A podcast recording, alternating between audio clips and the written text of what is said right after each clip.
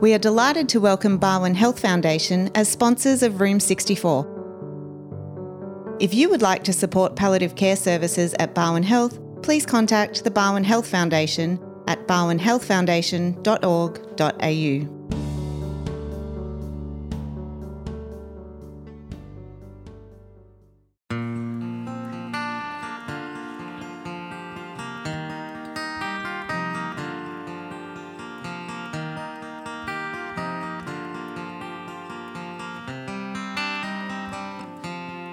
to another episode of Room 64.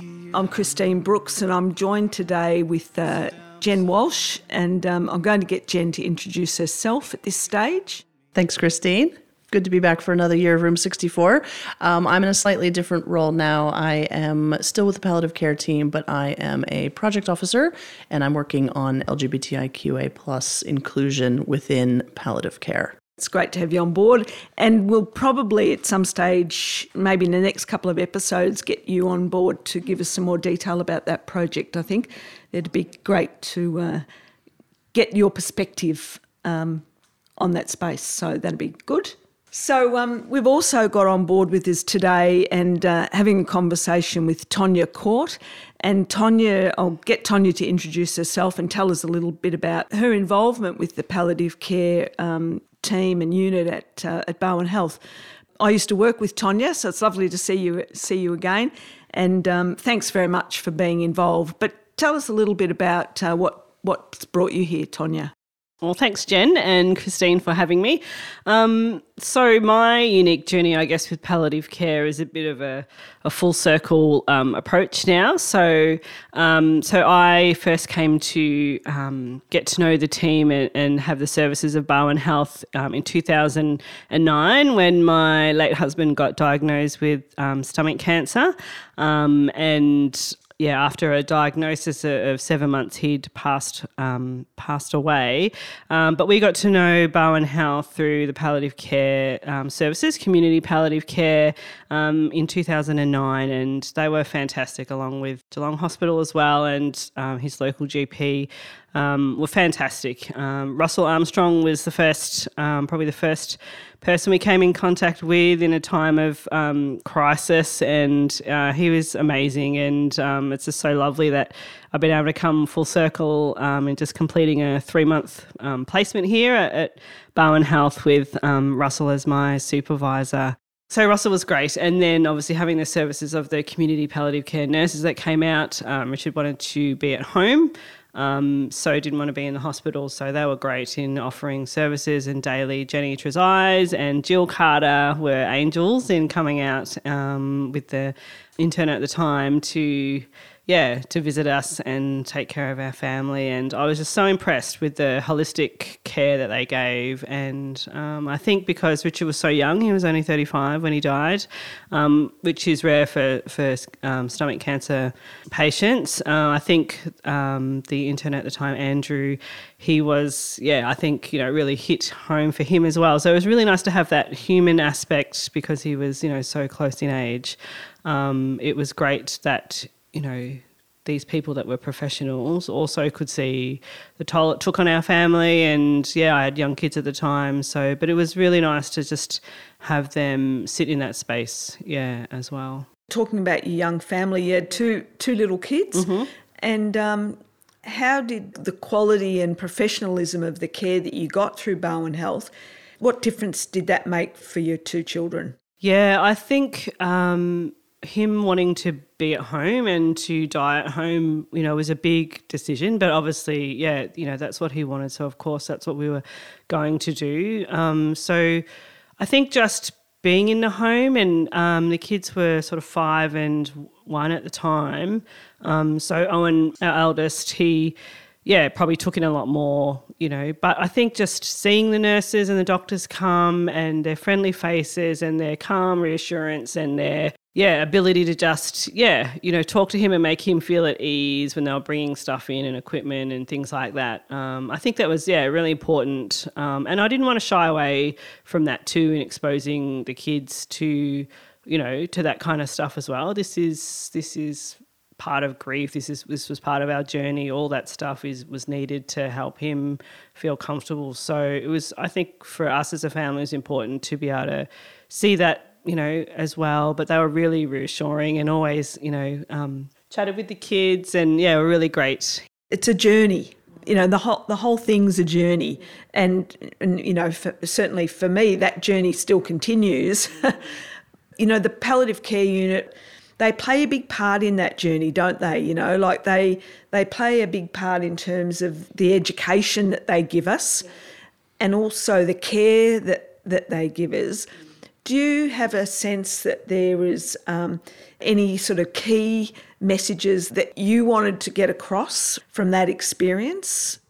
Yeah, I think there's a couple for me that really stood out was the the patient centered care, and I've been involved in you know allied health and disability, so very aware of that family centered practice, and, and that's what they were doing in a sense, yeah, um, with their patient you know centered care, and it was all about his wishes and making those wishes, you know, um, as doable as possible and as practical as possible with what we had. I mean, I had no idea how to administer drugs and things, and so all that logistical side was was great. You know, they walked me through all that, um, as well as yeah, equipment, as well as you know, um, information about grief stuff, having access to Russell and um, you know counsellors and things like that as well. So it was a very well-rounded service in that it took care of of all those things. It wasn't just about the medical, and I think that's a really important thing that, and I think you know brought home to me during the placement that you know often the medical stuff is is initially what what we want to know you know how long have they got what's what's the prognosis you know what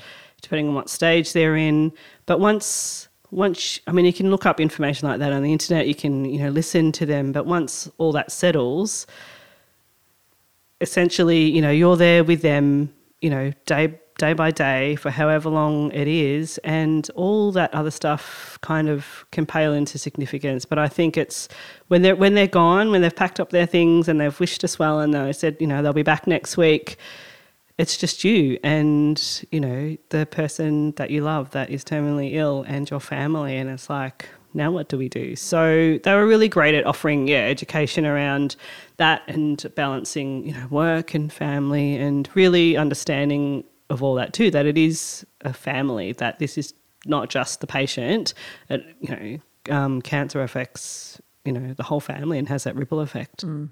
One of the themes that we're focusing on this this year is is family. So you've you've sort of brought that up you know, really, really nicely. And it is, it's more than just the patient, isn't it? And uh, that it's, um, it does affect everybody.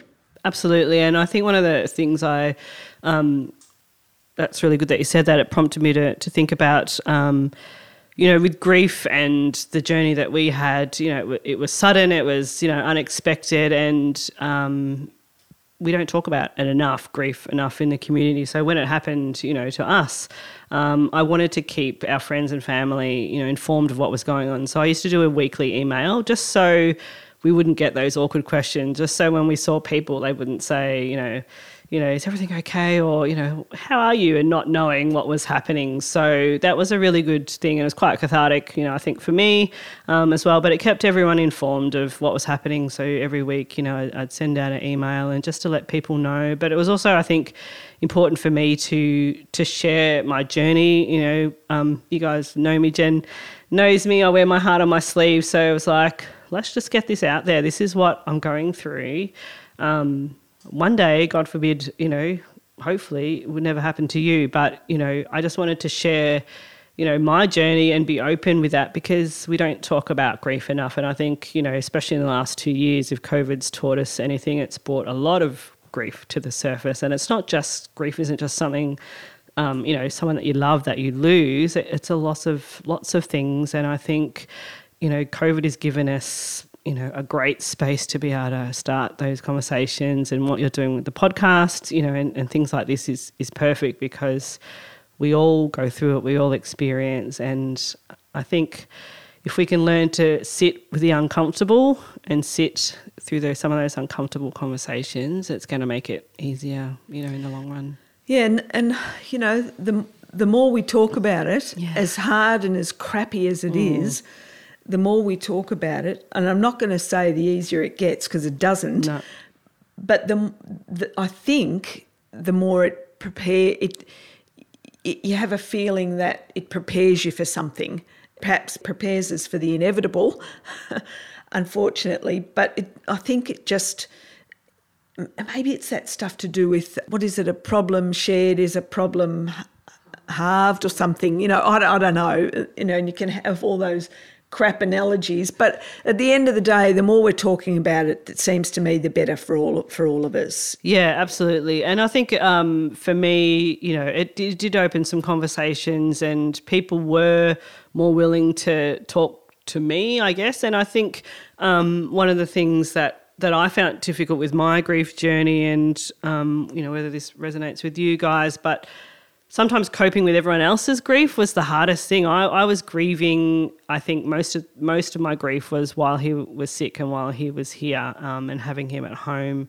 And once he died, you know, it it wasn't you know as you know a huge you know burden. Um, I think because I was doing a lot of my grief then, but for a lot of my family and friends, um, it it was hard sometimes to deal with their grief and to understand, you know, what I was going through, but also for for me to, you know, have patience and show a bit of grace sometimes when, you know, when things would would get too much. Um, but to know how to sit with other people's grief, you know, uh, you know, immediate family, extended family, friends, because often they didn't know what to say, or they might accidentally say something that, um, you know, if it was the wrong morning, you know, would trigger something. But um, I think, yeah, sharing my stuff allowed me to, sh- you know, I'm human, I'm going to make mistakes, but this is this is what we're going through. It's real, it's tangible, it's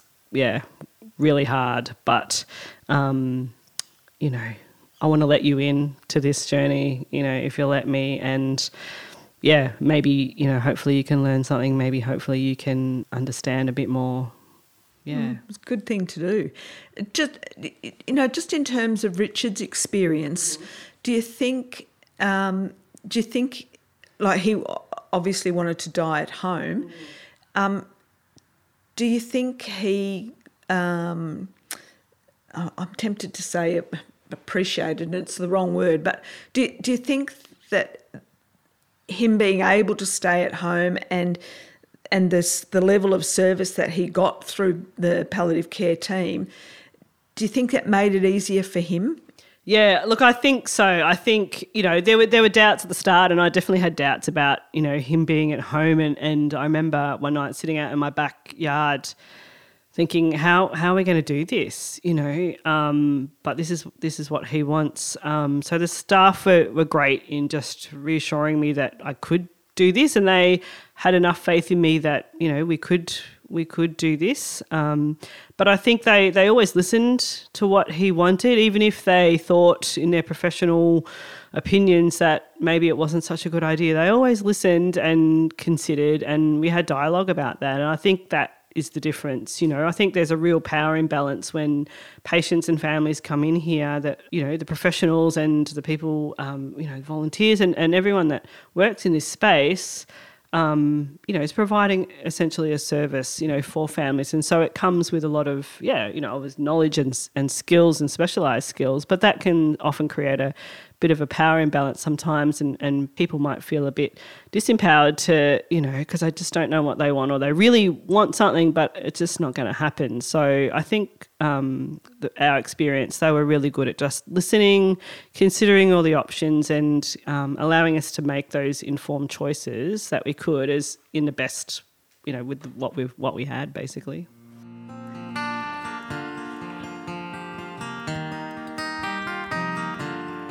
So, so just to move on a little bit, Tonya, Jen mentioned to me earlier on that um, you're either have written a book or you're in the process of writing a book. Are you able to talk to us about that? Yeah, so um, words and poetry have always been something that I've loved to do, and um, during that period um, when Richard was sick after his diagnosis, I started writing some poetry and ended up doing um, an exhibition with a friend, um, photographic and poetry exhibition, which was great and raised money for um, gastric cancer research.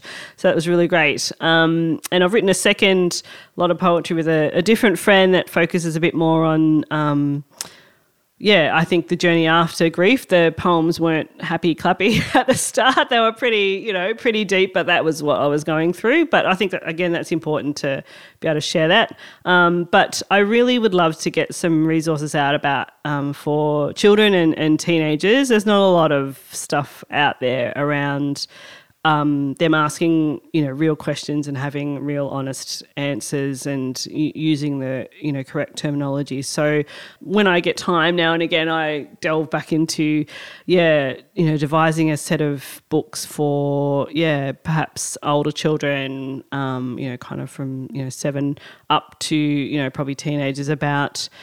Um, grief and you know what happens when a parent dies what happens when a pet dies, you know, those kind of things that, you know, not very many books in the library you can go and grab out about that. There's, there's pamphlets and information, but it's not kid friendly or it's not really accessible and, you know, inclusive as far as culture and, um, you know, and gender and all sorts of things. I think there's a real gap in the market for that. So one day well, the other thing that I was just thinking is we've talked about um, Richard being young and we've talked about your kids being young, but like you were young as well. And there's an element of you being a young carer and possibly not seeing yourself in other carers or materials or anything like that. Yeah, that's a really great point you make. Um, when uh, a spouse, you know, I think different from having a, a parent, you know, that you're caring for.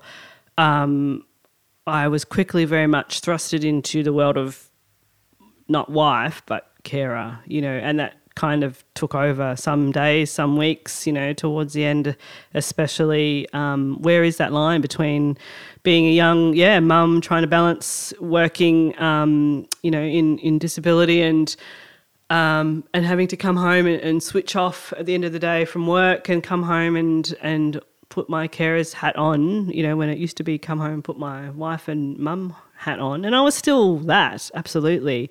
But it is incredibly difficult, I think, for carers and especially young, um, younger people that are juggling, you know, work and family and um, things to to be able to, you know, which hat am I wearing today? Which hat is going to be most, you know, pertinent to my day? Um, how do I switch transition between the two. How do I just be a wife to him when he needed a wife? When when did I take that hat off and become a carer? So yeah, I think it's I think it's you know great that you know a lot of people, a lot of carers probably you know that's something that is a huge struggle. You know that I struggled with whether it was you know being younger or um, but I think you know all carers you know have that you know have a sense of just which hat am I wearing and you know, who do you need me to be today? That was the first thing when we wake up in the morning. It's like, who am I going to be today? You know, what do you need from me? You know, um, is a really, yeah, important question. Yeah. Did you have a sense that you were supported or helped or had the opportunity to have that discussion with anybody at the time? Or was it just something that was just there and, and was a constant, who am I today? I think um, you know I had a really supportive family, and um, Richard's family, you know, were were a great support as well. But there are often times when I think it's good. Um, you know, I'm probably biased now obviously, you know, becoming a counsellor, but I think it's really good to have people outside the family, a neutral person that you can vent to, that you can. And so Barwon Health offered, you know, offered that. There were some support groups that they wanted to link me into as well, which I um, did a little bit um, of that for a time as well. Um, Wombat's Wish was another organisation that you know really helped um, in providing links for that kind of stuff. Um, so yeah, they're really uh, the bereavement part as well. The bereavement part of um, Barwon Health and the service that they bring was really helpful. You know, in that you know once he died, yeah, what what happens now? This new normal that we have to get through. Um, yeah, I think was was really good. Um, since then, I've, I've started a, a, support group um, called Lighthouse Friends, which is for young widows that have children that whose spouses have passed away, and that's been amazing to see. Yeah, um, you know, just this group of amazing women um, be able to share stuff, and yeah, just we get it, you know. So so the name of that group again? Yeah, it's Lighthouse Friends. Lighthouse Friends. Yeah, you can find it on Facebook. Great. Um, but yeah, that was just something that I, I, felt, yeah, like Jen said, you know, there wasn't really, there were support groups around, but a lot of them had older women and guys in there as well. So, you know, for me being 35 and having young kids, yeah, it was hard to relate sometimes. But um, yes, that's why I wanted to, to start it up, and, you know, it's been great. You talked about your weekly emails and how it reduced I guess, the pressure of you having to answer questions. And one thing that we hear a lot in palliative care and just in general life is people are always afraid of saying the wrong thing or asking the wrong thing. You have the unique experience of, of being on the receiving end of those wrong things. So I guess um, what would your advice be for people who are scared of saying the wrong thing to somebody who's um, unwell or to a carer? What are what are some of those gems that that as a person going through it you found to be supportive? I think for me, and I, and I, I can only speak from from my experience, but just ask questions. I think with anything that you're not sure of, just ask. You know, it's okay to ask me. It's okay if you're not sure. Even uh, one thing I've been quite passionate about is, you know, often we refer when someone dies as, you know, passed away. And I used to say, it's okay, you can say he's dying, he is dying, he's going to die. You know, it's okay to use that word. Often they would, um, if something got brought up in an email, they would either email me back or, or have a conversation. Um, but I think even sometimes, you know, that they didn't want to they didn't want to burden me, like they were obviously struggling with their own grief and didn't want to burden me maybe to think to ask questions or that I was happy to. So I think just reminding people or just, you know, putting down some boundaries, especially with family, um, you know, putting some boundaries down around what you think you can handle and what you think you can't. You know, my um, sister in law is great at kind of fielding, you know, questions and other things from perhaps more external people and, and just um, would send me a text, you know, you feeling okay today? Do you want to, someone wanted to talk to you about something or there was something we had to sort out with the estate or, you know, something, you know, can you do that today? So that's always helpful if you can find someone that will kind of help with that stuff, um, the practical stuff of sorting out not only you facing the loss of, you know, an important someone in your life, but all the paperwork, you know, that goes with it and all the questions and the things that you need to sort out, unanswered questions. So, um, yeah, I think just, yeah, having an advocate or someone that you can just um, vent to and, you know, be that kind of person to field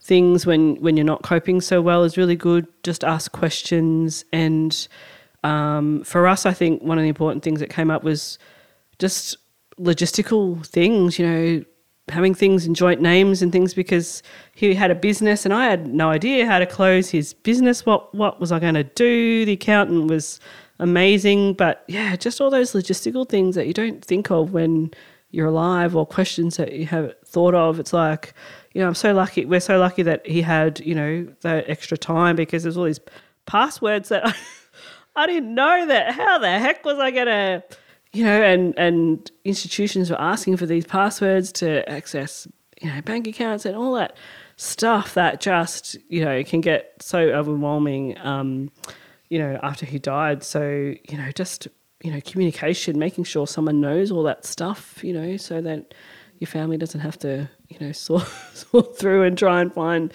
that. I think that's really important. You don't, you don't, you know, you kind of think of that stuff at the time, but yeah. So, just on that, in terms of the asking of questions, and, and what we were talking before about, um, you know, having more of the conversations about grief and, and death, and the more we have, I, th- I think, but the more that we have those conversations, the easier it will be for people to use the word dying, to use the word dead, to then know what to say to someone who is dying or a family member who is has got someone who in their life who is dying you know that the the conversations that we can have are going to make it easier to have the intimate conversations as as we get to you know as we're experiencing that situation where someone is dying. Absolutely. And I think, you know, with the world around us at the moment and with what's happened in the last couple of years, you know, unless you're living under a rock, you you've seen people on the news dying. You've seen there's death, you know, happening at the moment with the, with the um, conflicts overseas. You know, with people, yeah, in the ICU dying on a ventilator from COVID.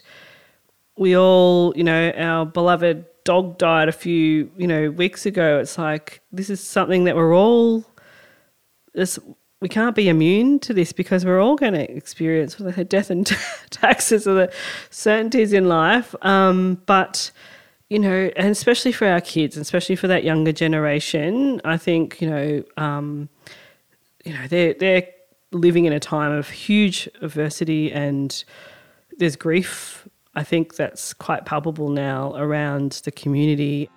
So go if you have to, go if you need to. I don't think you can ever be ready for for losing someone you love, but I think you know, like you said, if we can just have some of those conversations like the Dying to Know You Day and, you know, this podcast and just books, literature about it that's inclusive, I think you know, will just bringing those conversations to the forefront often when we least want to talk about them, and we probably don't want to talk about it at the moment with everything that's happening around us. But, you know, I think when we share, like you said, share our understandings and understand that, you know, this is something that we will all go through and that we journey differently, but there are some commonalities that you know, I think are really good to share and things that we can, you know, say, me too, you know, me too, you know, yeah, I felt that. So we don't have to carry that burden alone. Doors are closing, the love is ebbing tide. Feelings once so strong, don't seem to last